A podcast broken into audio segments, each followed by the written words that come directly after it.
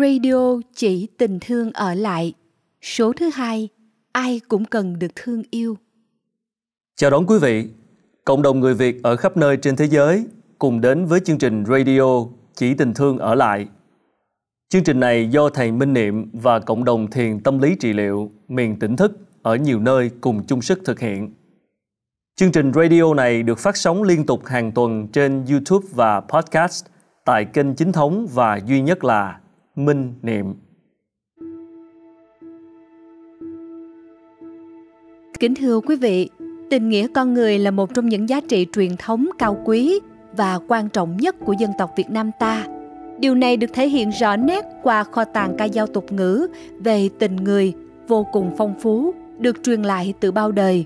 Và đó cũng là lời nhắc nhở của ông cha ta qua nhiều trải nghiệm cuộc sống rằng con người không ai có thể tồn tại mà không cần đến tình yêu thương.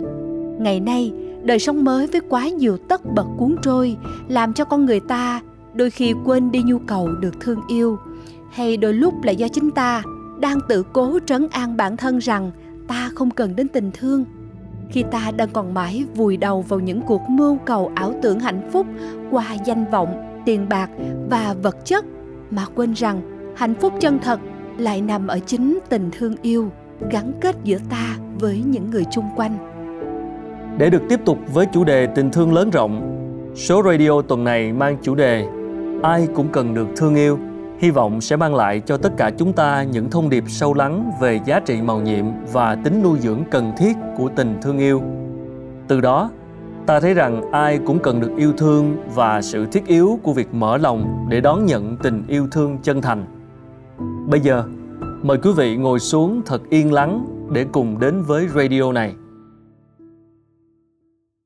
Mở đầu, kính mời quý vị đến với bài pháp thoại của thầy minh niệm có tựa đề thế hệ nào cũng cần được thấu hiểu và thương yêu sâu sắc?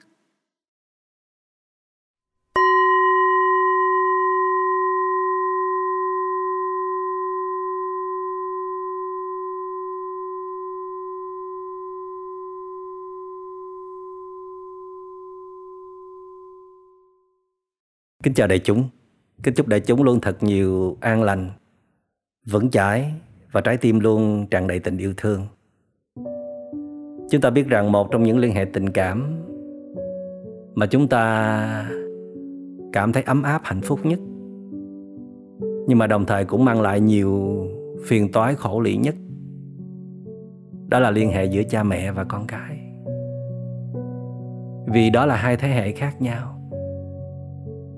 hai thế hệ chưa thật sự hiểu và chấp nhận nhau.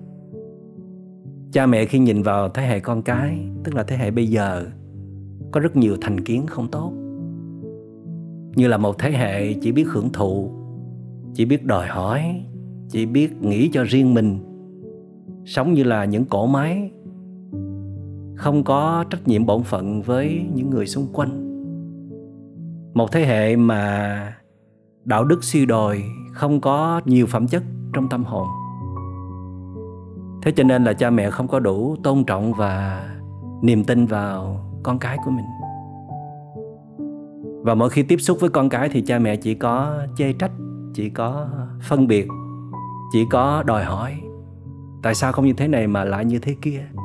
Và tất cả những cuộc gặp gỡ, trao đổi, tiếp xúc giữa cha mẹ và con cái luôn trở nên nặng nề, mệt mỏi và gây tổn thương cho nhau hồi nào không hay. Mặc dầu trong thâm tâm thì rất là yêu thương nhau nhưng mà cha mẹ có phải là con cái đâu. Cha mẹ có phải là người được sinh ra trong thời đại bây giờ đâu. Mà có thể hiểu hết những vấn đề, những khó khăn, những nỗi khổ niềm đau mà con cái đang trải qua hay là đã trải qua. Mà ở trong đó nếu mà nhìn sâu thì thấy có sự đóng góp rất lớn của nhiều thế hệ trước, mà nhiều nhất là thế hệ cha mẹ. Do di truyền chứ, do môi trường lớn lên, do cách mà cha mẹ chăm sóc, tương tác với con cái, mà con cái được hấp thu và trưởng thành. Chứ đâu phải là cha mẹ rất là bài bản, rất là mẫu mực, rất là chất lượng trong đời sống. Cha mẹ lúc nào cũng đầy sự bình an và yêu thương, đầy trí tuệ và hiểu biết mà con cái mình nó trở nên như vậy. Cha mẹ phải thừa nhận rằng cha mẹ cũng đã gặp rất nhiều khó khăn. Trong cái giai đoạn chuyển giao giữa hai thế hệ, cha mẹ gặp rất nhiều lúng túng trong việc để hiểu, để chấp nhận và thương con cái của mình và cha mẹ dĩ nhiên là không có nhiều kinh nghiệm, dù là sinh năm bảy đứa. Cũng không phải là một nhà giáo dục, không phải là một nhà tư tưởng, không phải là một nhà tâm lý, càng không phải là một vị thiền sư hay là một vị bồ tát. Để có đủ trí tuệ và từ bi để làm sao thương yêu con mình một cách đúng đắn nhất.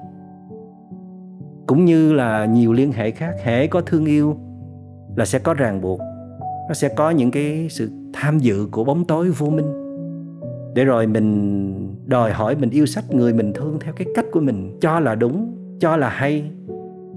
Thậm chí là mình nghĩ nó rất là tốt cho người ấy, mà nhiều khi nó mang lại rất nhiều áp lực. Nó trở thành những nỗi khổ niềm đau, là những cái sự ám ảnh rất lớn đối với người kia. Có bao giờ cha mẹ hỏi con cái rằng, cha mẹ thương yêu con nhưng mà cha mẹ có thật sự hiểu con không? Cha mẹ đâu có đi vào trong từng tế bào thớ thịt hơi thở của con để biết rằng có cái gì đang xảy ra trong cơ thể, trong tâm hồn của con mình. Mình nhìn theo cái cách của mình thôi. Mình tưởng là mình hiểu nhưng mà kỳ thực chỉ hiểu trên mặt cạn thôi. Vì muốn hiểu sâu thì mình phải mở lòng ra, phải thật sự lắng nghe và quan sát họ với tư cách như là một nhà khoa học vậy đó, muốn tìm hiểu xem mẫu thí nghiệm này là như thế nào. Nguyên nhân từ đâu hình thành? Chứ không được dùng những cái thành kiến, những cái định kiến của mình để nhìn về đối tượng, thì may ra mới có thể thấu hiểu được. Còn không thì phải có trí tuệ. Cha mẹ phải có trí tuệ để nhìn vào một đối tượng đã thấy được bản chất của nó mà không mắc kẹt trên hiện tượng nhất thời. Nhưng mà cha mẹ cũng chỉ là cha mẹ thôi. Cha mẹ đôi khi còn đánh mất phẩm chất của mình. Có lúc những cái thấy của mình nó nó bị hạn chế, nó bị bóp méo, nó bị sai lệch bởi rất nhiều thông tin nhiễu loạn bên ngoài, bởi tác động ngoại cảnh, bởi chính phiền não trong bản thân mình cho đến khi con cái xa hầm sập hố, con cái bị tổn thương tâm lý trầm trọng. Nó không còn kết nối với mình như một người bình thường được nữa. Nó rất là đau khổ. Thì cha mẹ mới thôi đòi hỏi con cái của mình. Nhưng mà nhiều bậc phụ huynh vẫn chưa chịu tha con mình. Khi con mình đã cạn kiệt năng lượng, không còn gì để cho mình nữa vẫn đinh ninh rằng những cái điều mình đòi hỏi là đúng mà. Cho nên là càng mong muốn, càng tới gần để mà thương yêu con cái thì làm cho con cái rất là hoảng sợ, rất là tổn thương. Và những bậc phụ huynh mà có cơ hội chịu dừng lại, chịu nhìn lại, chịu đặt mình vào hoàn cảnh của con, nếu mà mình được sinh ra trong thế hệ này thì chưa chắc là mình sẽ làm khá hơn đâu. Mình cũng như là các bạn trẻ ấy thôi.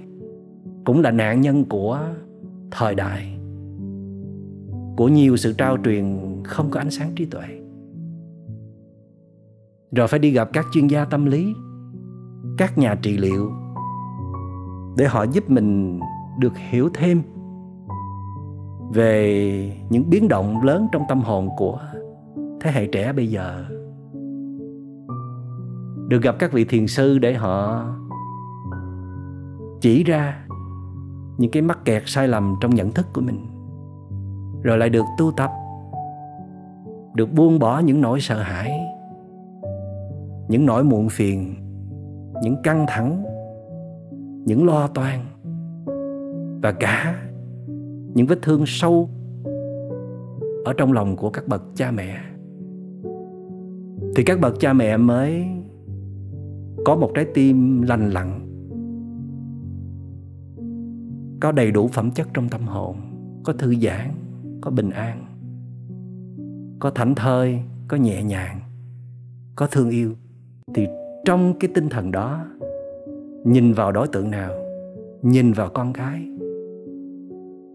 thì cha mẹ mới thấy con mình đáng thương hơn là đáng phải bị trừng phạt chỉ khi nào chúng ta hiểu thật sự một đối tượng, thì chúng ta mới thương được đối tượng.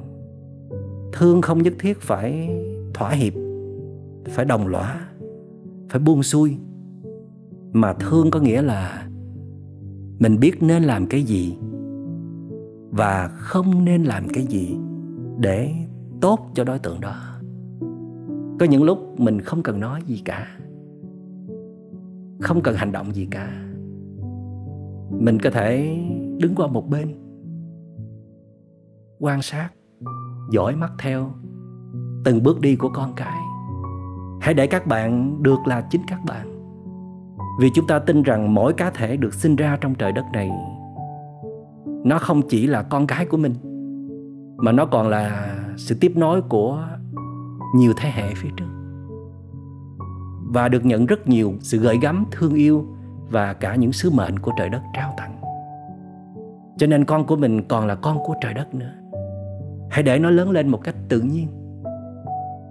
Cho nên tôi rất thích bài hát What a Wonderful World. Có những câu như thế này. I hear babies cry. I watch them grow. They will learn much more than I ever know. And I think to myself, What a wonderful world. Ôi, thật là một thế giới tuyệt vời. Và tôi nghe những đứa bé khóc. Tôi thấy, Tôi quan sát, Tôi theo dõi Hành trình lớn lên của chúng.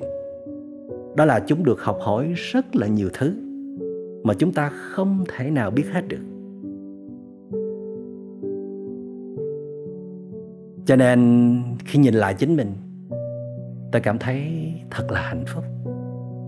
Có nghĩa là hạnh phúc của các bậc cha mẹ Đó là thấy con cái lớn lên Một cách vững vàng, mạnh mẽ. Mà đôi khi không cần sự tác động trực tiếp của mình Không phải là do công của mình nó mới được như vậy. Mình đóng góp một phần rất lớn trong đó rồi. Nhưng mà hãy để con cái được tiếp thu được trải nghiệm có khi vấp ngã có khi lên bờ xuống ruộng có khi thăng trầm có khi chịu nhiều khổ đau. Để rồi nhờ những chất liệu đó mà con cái mới có thể trưởng thành, mới có thể đứng vững được trong cuộc đời này.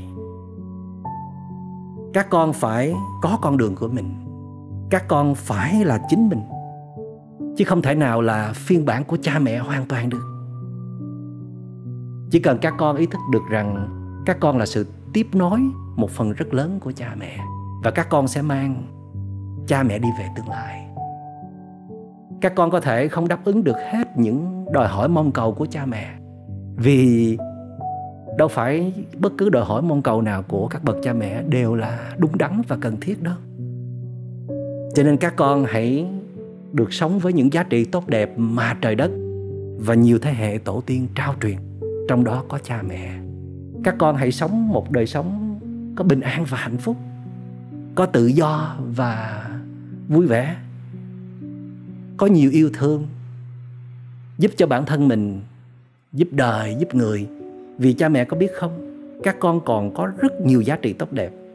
Mà vì lo lắng, vì sợ hãi, vì chỉ lo chú ý vào những cái khiếm khuyết mà cha mẹ đã quên, nhìn vào đã quên, nâng đỡ đã quên, tưới tẩm vào những hạt giống tốt đẹp của các con. Cho nên khi cha mẹ có trí tuệ, khi cha mẹ có hiểu biết một cách sâu sắc về đối tượng thương yêu của mình là con cái, thì cha mẹ sẽ không còn gây phiền muộn, gây khổ đau cho con cái nữa. Cha mẹ sẽ yêu thương con cái một cách ít điều kiện, với tâm hồn rộng mở. Và theo đó thì các con sẽ rất là hạnh phúc và biết ơn cha mẹ. Và con cái cũng cần được hiểu về cha mẹ để hiểu những khó khăn, hiểu luôn những thất bại, những yếu kém, những vấn đề, những biến động, những trải nghiệm mà cha mẹ đã đi qua. Để rồi có sự cảm thông, có sự mở lòng, có sự chấp nhận.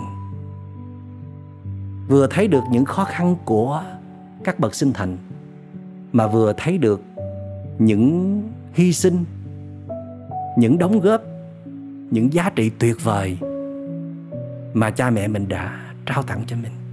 Và đặc biệt là thấy luôn những tài năng quý giá, những phẩm chất quý giá trong tâm hồn mà mình đang được thừa hưởng.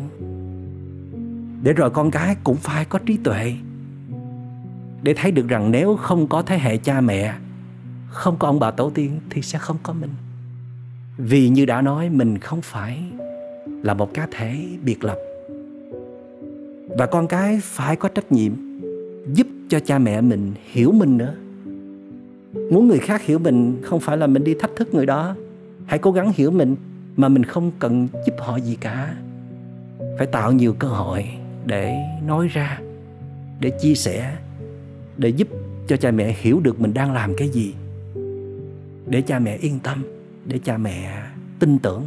Và nếu được, hãy để cha mẹ cùng đồng hành với mình khi mà con cái biết tôn trọng và yêu thương cha mẹ, thì con cái sẽ nhận được một nguồn năng lượng khổng lồ từ cha mẹ.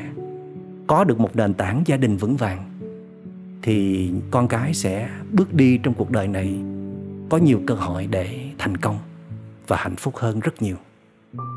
Và mong rằng liên hệ giữa cha mẹ con cái sẽ luôn là một liên hệ thiêng liêng màu nhiệm mà ai cũng cần có, ai cũng muốn tôn trọng và bảo vệ nó trong cuộc đời này. Xin cảm ơn đại chúng đã lắng nghe.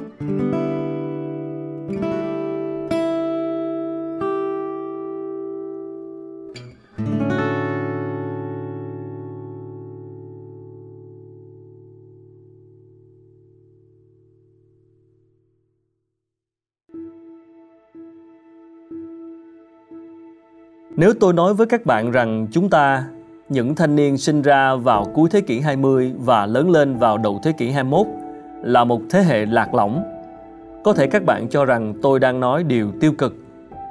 Từ lạc lõng ở đây mà tôi muốn nói đến là một cảm giác mà tôi tin rằng rất nhiều bạn trẻ ở thế hệ của chúng ta đều cảm thấy rõ rệt. Một sự đơn độc, khó có thể kết nối với xung quanh, khó tìm kiếm sự đồng cảm từ những thế hệ trước – đây là những dòng mở đầu trong bài viết rất sâu sắc mang tựa đề Chúng ta, một thế hệ lạc lõng của nhà văn Hà Thủy Nguyên. Bài viết đặt ra những câu hỏi mà mỗi người chúng ta, dù là sinh ra ở thế hệ nào, đều nên tự vấn bản thân. Trước tiên là để hiểu thêm về chính mình và những nhu cầu cũng như hạn chế trong tình thương yêu của ta. Và sau đó là tự tìm ra con đường tối ưu để cảm thông và xây dựng cầu nối tình thương với những người không cùng thế hệ. Mời quý vị lắng nghe bài viết này qua giọng đọc của Hà Trần và Phan Anh.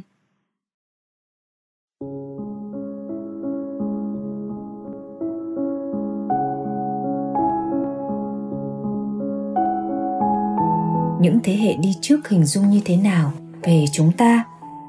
Có phải chúng ta là những kẻ vô tâm và thờ ơ với xung quanh?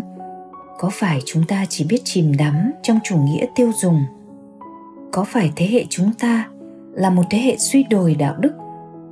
Khi báo chí truyền thông mổ xẻ thế hệ chúng ta ở những câu chuyện tiêu cực, họ đã vẽ nên một chân dung không đúng với sự thật. Miếng mồi của báo chí là những câu chuyện giật gân, cướp giết hiếp và rõ ràng họ sẽ chẳng thể kiếm đủ miếng cơm manh áo bằng những câu chuyện người tốt việc tốt thực sự. Để viết một câu chuyện người tốt việc tốt hấp dẫn cần quá nhiều kiến thức và công sức khảo cứu. Điều này đòi hỏi một tinh thần trách nhiệm cao trong lương tâm của một số hiếm hoi các nhà báo, không chỉ ở việt nam mà cả trên thế giới. Và các bạn có biết ai là những nhà báo chê bai chúng ta không?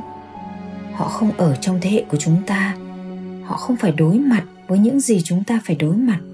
Họ không tận hưởng những thú vui theo kiểu của chúng ta. Họ không làm bạn với chúng ta và tôi nói không ngoa, chính họ góp phần làm bố mẹ chúng ta. Vốn đã không hiểu về chúng ta, giờ đây lại càng thêm phần không hiểu. Cảm giác lạc lõng đầu tiên mà chúng ta thấy rõ rệt là ngay trong gia đình của chúng ta. Dù gia đình bạn êm đềm, yên ấm hay đầy sóng gió, thì bạn cũng vẫn luôn thấy một sự khác biệt quá lớn giữa hai thế hệ. Và điều đó tạo ra xung đột giữa hai bên. Hoặc có một cách để tránh xung đột là chúng ta không thể cho các bậc phụ huynh biết những gì chúng ta thật sự muốn làm, những gì chúng ta cảm nhận, những gì chúng ta đang suy nghĩ chăn trở. Sự khép kín đã đẩy chúng ta vào một cảm giác đơn độc triền miên. Mọi sự chăm sóc, chiêu chuộng không bao giờ là đủ một khi chúng ta cứ phải khép mình để giữ một trạng thái ổn định trong gia đình liệu các bậc phụ huynh có hiểu được biết bao vấn đề, đằng sau khuôn mặt thờ ơ hay thái độ cắm mặt vào iphone hoặc máy tính của con cái? Nói lên điều chúng ta suy nghĩ, dám làm những mong muốn sâu thẳm ở bên trong, chúng ta phải đối mặt với sự phản đối kịch liệt. Nhẹ nhàng hơn, chúng ta sẽ bị phủ nhận rằng những điều chúng ta dự định chỉ là ảo tưởng, là không thật, là vô nghĩa. Cái gì là thật đối với đa số các bậc phụ huynh? Học hành chăm chỉ, có bằng cấp, công ăn việc làm đầy đủ, lập gia đình, đẻ con và chết. Họ đã quá quen với việc dùng tiền chúng ta không có, mua những thứ chúng ta không cần để cố vừa lòng những người chúng ta không thích. Đó là cuộc sống bình thường, theo quan điểm của thế hệ phụ huynh chúng ta. Không thể trách họ họ chỉ muốn điều họ cho là tốt nhất với con cái. Nhận thức và tư duy của đa số các bậc phụ huynh được xây dựng trong một nền tảng xã hội và giáo dục đề cao chủ nghĩa vật chất. Trong thời thanh niên, họ phải chật vật kiếm sống và khẳng định vị trí xã hội của mình. Điều này khiến cho họ tin rằng mọi giấc mơ tuổi thiếu thời đều là viển vông. Họ sẽ thấy vô nghĩa khi con cái mình say mê đọc sách nghiên cứu về vũ trụ.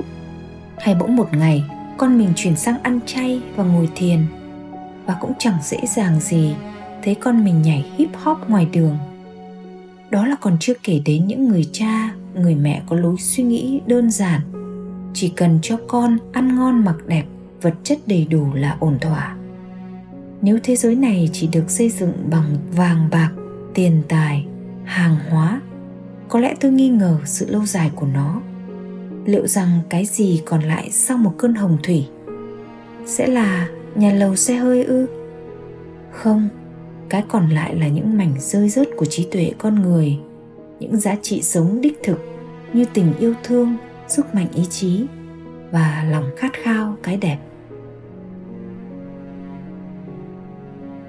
Nghe đến đây, chắc sẽ có nhiều người thuộc thế hệ đi trước cười ruồi và bảo, đúng là tuổi trẻ nông nổi tuổi trẻ thời nào mà chẳng nông nổi thế đây không phải vấn đề tuổi tác mà là vấn đề về chuyển dịch nhận thức và tư duy trong suốt thế kỷ 19, 20, gần như cả thế giới đều tin rằng con người chúng ta là sự sắp xếp của các nguyên tử. Chúng ta chỉ là một dạng vật chất và tinh thần cũng từ đó mà hình thành. Với niềm tin như vậy, con người chỉ quan tâm chăm lo cho cái ăn, cái ở. Khoa học công nghệ được đẩy cao hơn giá trị tinh thần. Chủ nghĩa hiện thực được ưu ái hơn những ước vọng cao đẹp. Thái độ hoài nghi được thay thế cho tình yêu thương đại đồng và hãy nhìn xem, hai thế kỷ vừa qua, bạo loạn, bất công, môi trường bị hủy hoại, đại chiến thế giới, đại suy thoái kinh tế, con người tuyệt vọng chìm đắm trong sắc dục, ma túy, giết chóc ở trong một thời đại như vậy, và cũng góp phần nhúng tay vào tình cảnh hỗn loạn ấy các thế hệ đi trước của chúng ta trên thực tế, không đủ tư cách để nói rằng thế hệ chúng ta là một thế hệ suy đồi về đạo đức. Họ đã quá quen với cách tư duy tuyến tính một chiều, chỉ nhìn nhận được một dòng chảy của vấn đề. Với họ, tốt là thuần túy tốt, xấu là thuần túy xấu. Trong khi ấy, sự việc và con người nào cũng có vô vàn góc độ đánh giá. Thế hệ của chúng ta thì ngược lại. Bằng một bước chuyển vô hình nào đó mà nhiều người gọi là bắt đầu của kỷ nguyên bảo bình. Chúng ta bắt đầu nhìn sự vật, sự việc và con người như một tổng thể. Điều này khiến chúng ta không quá quan trọng chuyện tốt xấu theo các quy chuẩn xã hội. Và đương nhiên, các bậc phụ huynh nói riêng và thế hệ đi trước nói chung không tránh khỏi sự khó hiểu, thậm chí đến mức không bằng lòng. Chúng ta được sinh ra ở thời kỳ khá đầy đủ về vật chất và đương nhiên, chúng ta đột nhiên nhận ra rằng đó không phải là tất cả những thứ chúng ta cần. Chúng ta cần các giá trị tinh thần như nghệ thuật, triết học, tâm linh, những công việc thiện nguyện, khả năng gắn kết giữa con người với con người.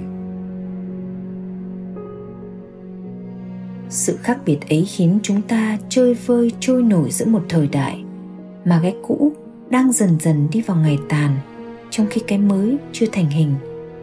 Chúng ta lạc lõng vì chúng ta đang ở giai đoạn giao thời một sự chuyển dịch lớn của lịch sử nhân loại và chưa ai dự đoán trước được nhân loại sẽ chuyển dịch theo hướng nào. Chúng ta lạc lõng vì chúng ta muốn vươn đến đỉnh cao của các giá trị tinh thần nhưng lại bị quá nhiều lực cản của thế giới cũ. Và chúng ta đứng giữa hai con đường rõ rệt, hoặc mạnh dạn phiêu lưu theo nguồn cảm hứng mới mẻ, bất chấp mọi hiểm nguy hoặc chấp nhận vùi dập ước mơ của mình trong một thế giới an toàn nhưng cũ kỹ. Đứng giữa các lựa chọn khiến chúng ta cũng bị phân hóa. Sự phân hóa này lại làm chúng ta ngày một hoang mang. Người mạnh dạn đi theo giấc mơ thì đôi khi cảm thấy mơ hồ và đơn độc. Người chấp nhận đời sống xã hội an toàn thì luôn luôn ở trong tình trạng chán nản, triền miên. Đến mức chỉ cảm giác mình như những cỗ máy biết tư duy đi lại giật giờ tôi viết bài này không phải để kêu gọi các bạn đi theo cái mới tôi chỉ có hai mong muốn một là chia sẻ với các bạn sự đồng cảm về cảm giác lạc lõng giữa một thế giới 7 tỷ người mà không nhiều sự kết nối với nhau. Hai là muốn nói với những thế hệ, những người đi trước rằng họ không nên mất thời gian vào việc chê bai thế hệ của chúng ta. Thật đáng tiếc vì họ đã không nhìn thấy những người bạn của tôi, những người sẵn sàng xuống đường tìm kiếm những em bé lang thang và dạy cho chúng học đọc, học viết những người bỏ hết công sức và tiền bạc để thu gom kiến thức nhân loại và tìm mọi cách để chia sẻ với mọi người. Những người dám sông sáo, tìm kiếm một cách tân nghệ thuật có giá trị mang tầm thời đại. Những người lao đầu vào các dự án bảo vệ môi trường và cộng đồng người. Những người đang cố giữ gìn nền tảng đạo đức, tôn giáo bất kể sự xuống cấp của niềm tin. Những người sẵn sàng rũ bỏ đời sống vật chất giả dối để lên đường, đi phiêu lưu khắp thế giới, cố gắng tìm kiếm một sự kết nối với chính bản thân mình và kết nối với vũ trụ. Còn rất nhiều rất nhiều những người như thế. Có thể rằng tôi cũng chưa được biết tới. Và nếu ai đó nói rằng, những người tôi biết chỉ là thiểu số, vậy thì có lẽ tôi đã quá may mắn được kết bạn với họ, được cùng họ chia sẻ ý tưởng về thời đại mới và ở bên họ. Tôi biết rằng mình chẳng bao giờ đơn độc nữa.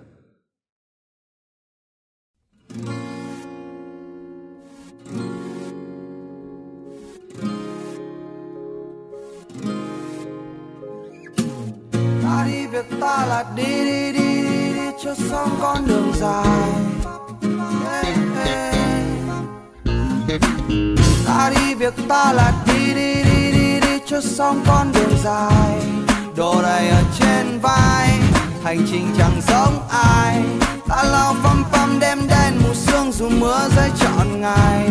Bụi đường mình đã chai đời dài chẳng có ai. Ta cứ mệt mỏi, mệt nhoài ngày qua mình ta lê thân trên đường xa. Bao nơi mà ta đã qua viết đâu dăm ba khúc ca. Ai kia đừng can, đừng ngăn ta, đi thêm chi cho mệt thân thêm mai đưa hương đưa hoài, đưa yêu đương chúng ta chùn chân. Hai ta yêu đương một chút ôm ai hôn ai một phút. Để khi đêm buông mưa tuôn tôi không mềm mềm man man chập chờn. Ta lao phăm phăm đêm đen mù sương dù mưa rơi trọn ngày. Bụi đường mình đã chai đời dài chẳng có ai Yeah, ta vẫn mơ mà trên đời không nên thơ. Và khi nhìn lại họ là người mà trong trái tim ta vẫn nhớ. Gặp nhau trên con đường dài họ đã hình dấu cho chúng ta không hề thiếu một ai. Đi vào cái đường mình đã chọn là đường đúng không sai. Tìm cho mình muốn cho đứng riêng mình giống không ai. Nhìn về tương lai, mây đen và rông bão. Bước đi trong màn đêm mưa rét gió thét cao. Nhưng mà đi đi đi đi đi cả đời. Đi theo chân đi nơi xa vời. Đi qua ngày qua đêm qua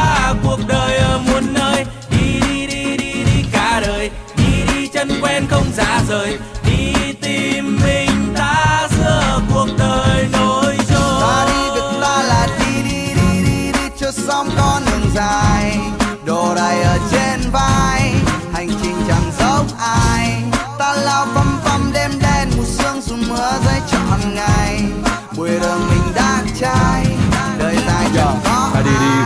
trong đêm dài lê thê lê hoay trên đường dài, biết đâu là cơn mê. Ta đã muốn bay cao, ta đã muốn bay xa, rồi giật mình nhìn lại từ che dần trôi qua. Ta tìm kiếm nơi nào có bao giấc chiêm bao, đi cho đến nơi xa, ngân vang mãi câu ca. Đi đến chốn quanh ta, một cuộc đời ồn nào thì lại mình ngày nào chân đầy một khát khao. Đi quên đường về ai lên cần kề mong cho một ngày mai để ai thôi buồn về. Mong cho phương trời xa, ta mãi nhớ đến nhau. Thì ngày nào còn bên quan chưa thể nào vội vàng. Ta đi việc ta là đi đi xong con đường dài đồ đầy ở trên vai. Hành trình chẳng giống ai, ta lao phăm phăm đêm đen mù sương, dù mưa rơi trọn ngày. Bụi đường mình đã trai, đời dài chẳng có ai. Ta đi việc ta là đi đi đi đi đi, cho xong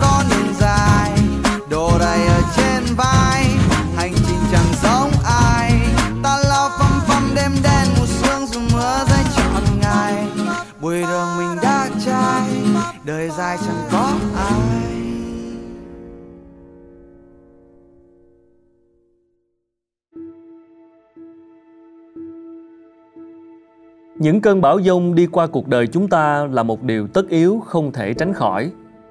Khi đứng trước những trận bão đó, việc tự ý thức được về khả năng chống chọi của bản thân là vẫn chưa đủ mạnh. Để rồi mở lòng đón nhận những nâng đỡ, yêu thương từ người khác không là biểu hiện của sự yếu đuối. Trái lại, điều đó còn thể hiện lòng dũng cảm của ta khi biết buông bỏ cái tôi lừng lẫy mà mở lòng đón nhận những giá trị tình cảm chân thành từ người thân vì khi đó, ta đã trao họ cơ hội để trở thành nơi trú ngụ bình an, vững chãi cho ta trong bão táp. Và để họ khai mở được lòng từ ái, vốn là kho báu quý giá nhất trong tim mỗi người. Đó cũng chính là thông điệp của bài thơ một bàn tay cần nắm một bàn tay của thầy minh niệm, gửi tặng đến tất cả chúng ta. Mời quý vị cùng thưởng thức qua giọng đọc của hồng ánh.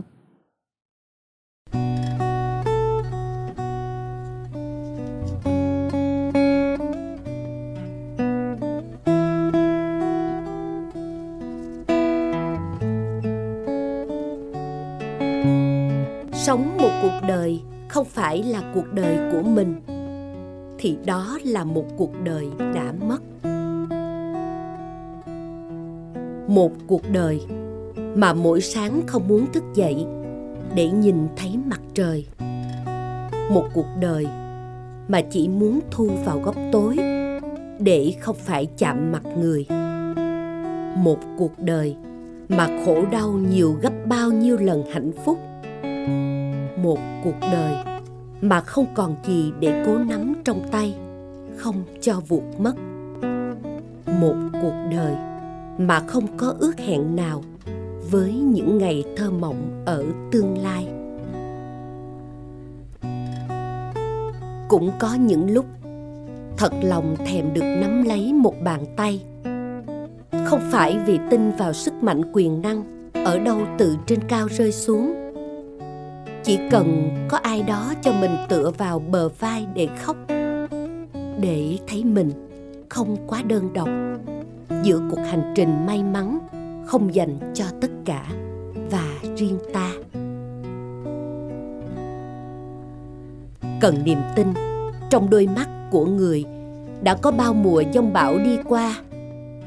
Cần niềm tin trong hơi thở của người đã tìm thấy nơi bình yên nương náu cần niềm tin trong nụ cười của người, đã biến đời mình từ khổ đau thành độc đáo.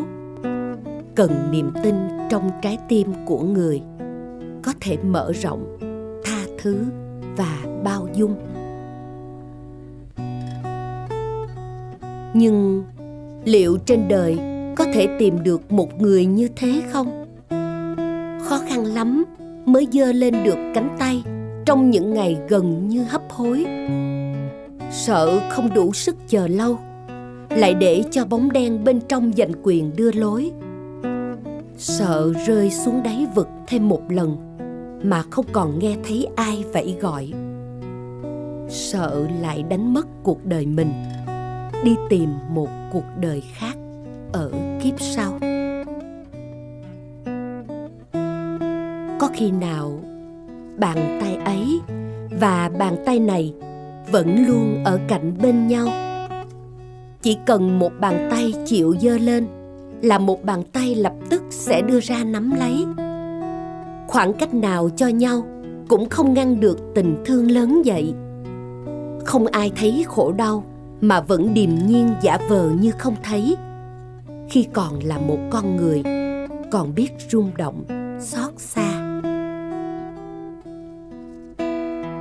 Nằm xuống đi, nằm xuống một lần cho thân xác mềm ra, cho nỗi khổ niềm đau không còn điểm tựa nào để tha hồ vùng vẫy. Cho bình yên một thoáng qua tim để không còn sụp sôi lừng lẫy, để bàn tay nào đưa tới cũng nhẹ nhàng nắm lấy, mà không ghì nhau xuống vũng lầy đã nhấn chìm đời mình nơi ấy quá lâu.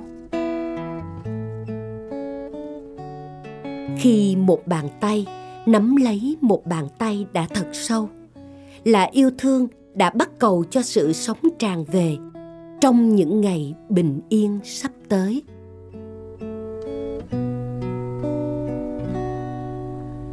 Chưa ai nói em câu, lời tự tình trẻ con. Chưa ai soi em buồn lời tự sự già nua. Chưa ai hỏi em sang. Một lần được cuống si. Chưa ai dắt em đi. Một lần vào hồ trong. Chưa ai gọi đêm sâu.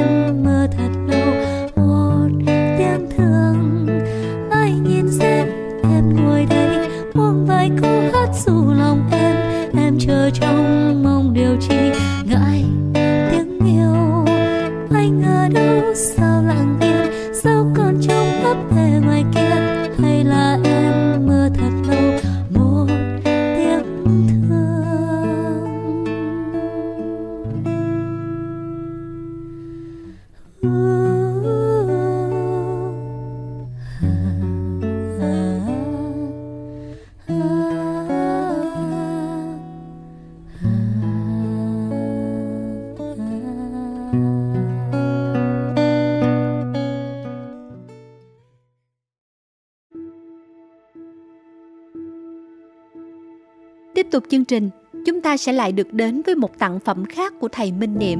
Bài viết mang tên Em cần được thương yêu, trích từ quyển sách Chỉ tình thương ở lại, sẽ được thể hiện qua giọng đọc của Hồ Tiến Đạt.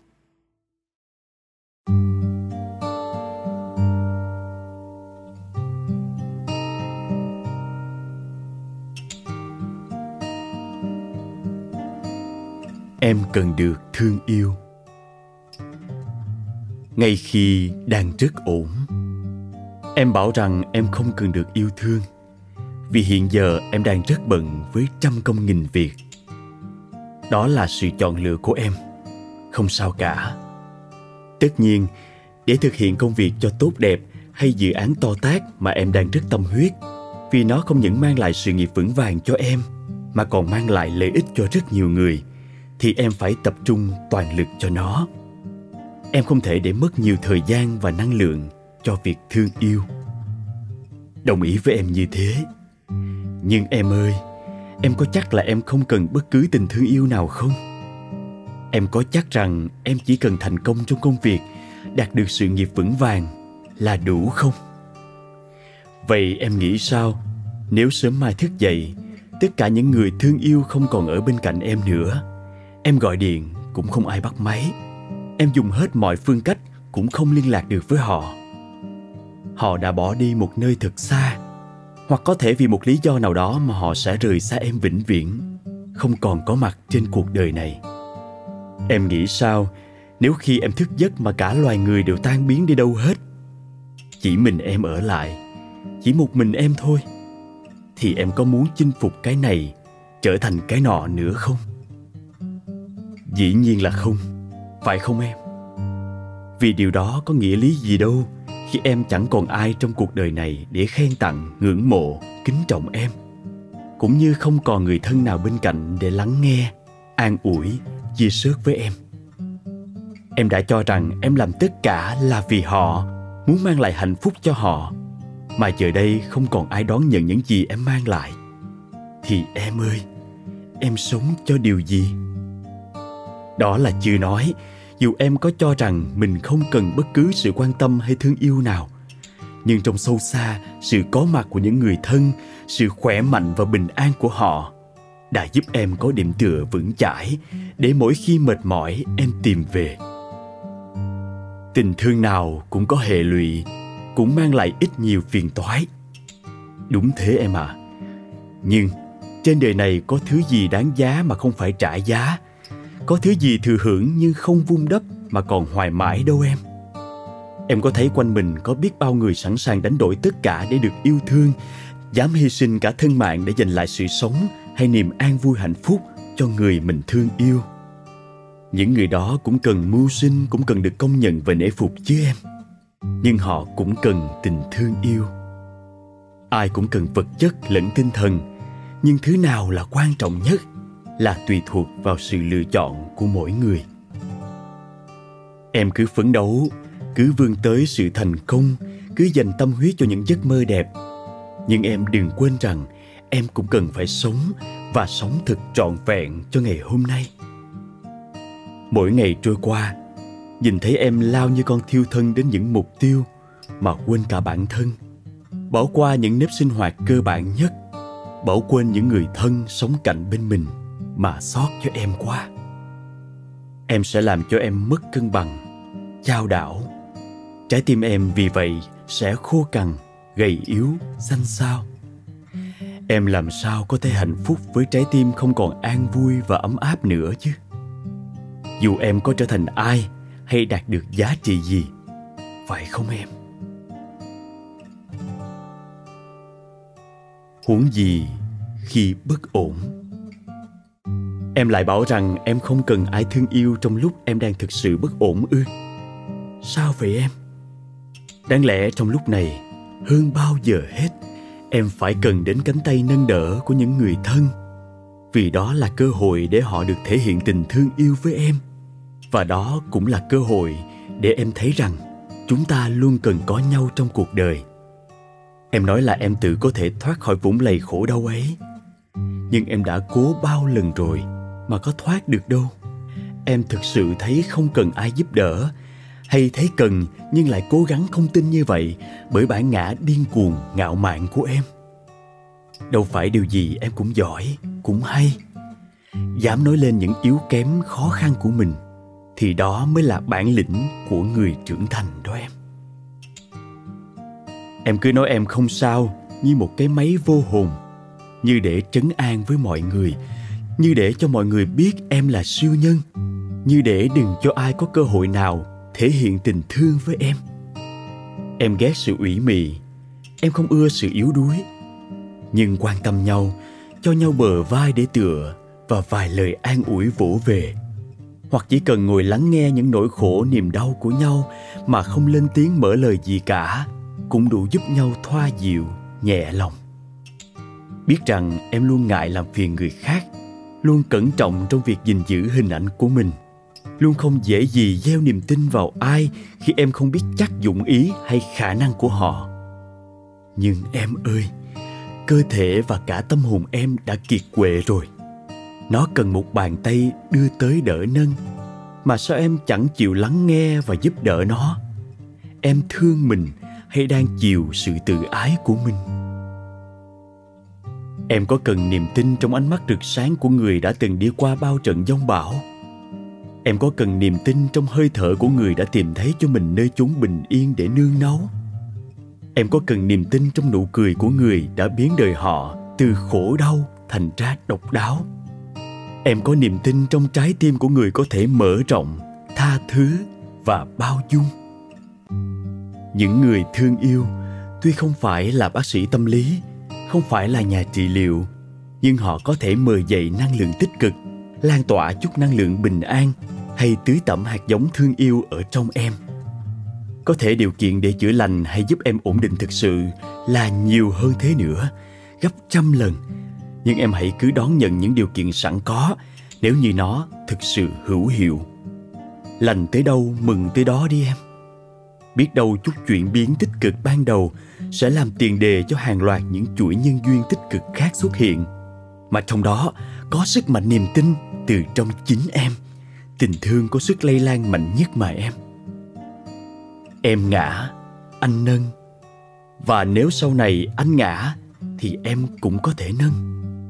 Đó là lẽ tự nhiên trong một mối liên hệ tình cảm, chứ chẳng có gì là cao thượng hay đáng tự hào.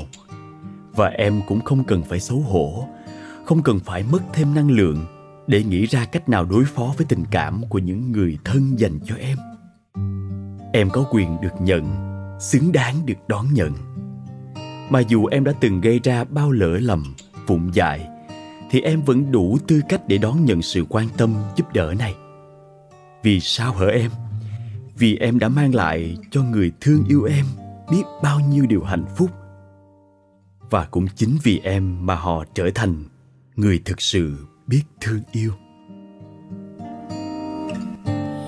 Tuổi nào nhìn lá vàng úa chiều nay?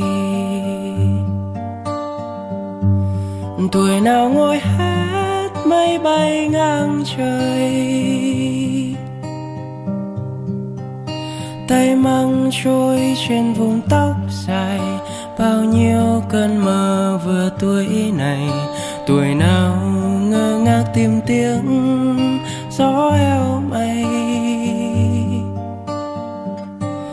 Tuổi nào vừa thoáng buồn não gầy gầy tuổi nào ghi sâu chân chim qua trời. Xin cho tay em còn muốt dài xin cho cô đơn vào tuổi này. Tuổi nào lang thang thành phố, tóc mây cài em xin tuổi nào, còn tuổi nào cho nhau? Trời xanh trong mắt em sâu, mây xuống vây quanh giọt sâu.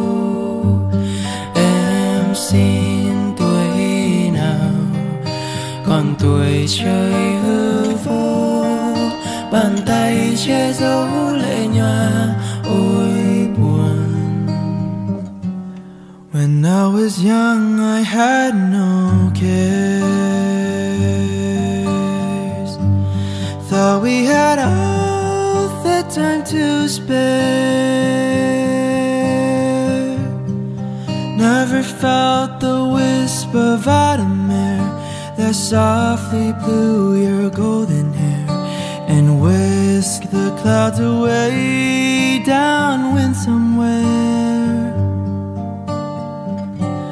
When I was young, I was naive. Didn't think time could control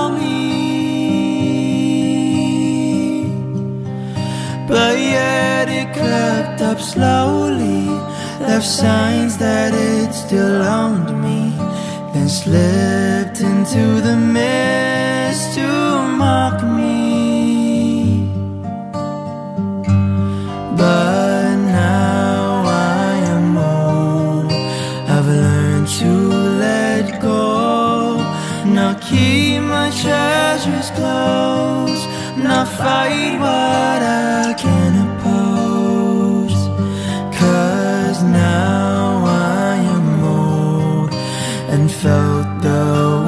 back home and seen beyond the fold I know. tuổi nào ngồi khóc tình đã nghìn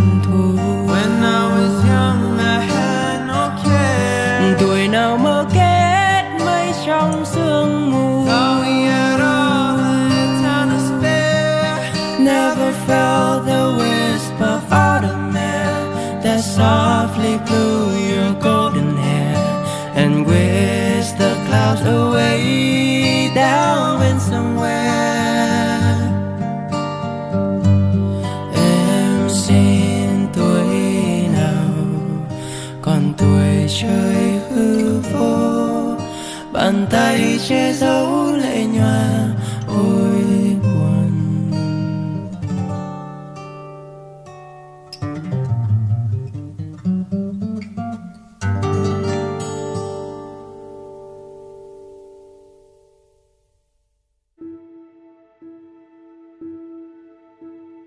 Kính thưa quý vị, chẳng một ai có thể hoàn toàn đơn độc mà tồn tại trong trời đất được, mà chúng ta ai cũng cần rất nhiều những nhân tố hỗ trợ. Trong đó thiết yếu nhất phải kể đến tình thương yêu.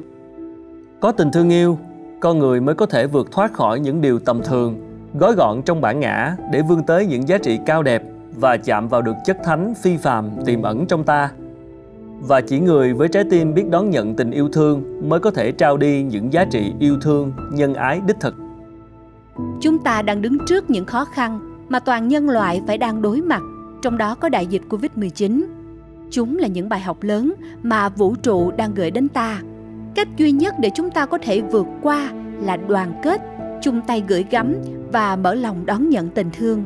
Vì chỉ sức mạnh lan tỏa của lòng từ ái mới có thể chữa lành những đau thương và tổn thất sâu sắc nặng nề mà nhân loại đang đối mặt.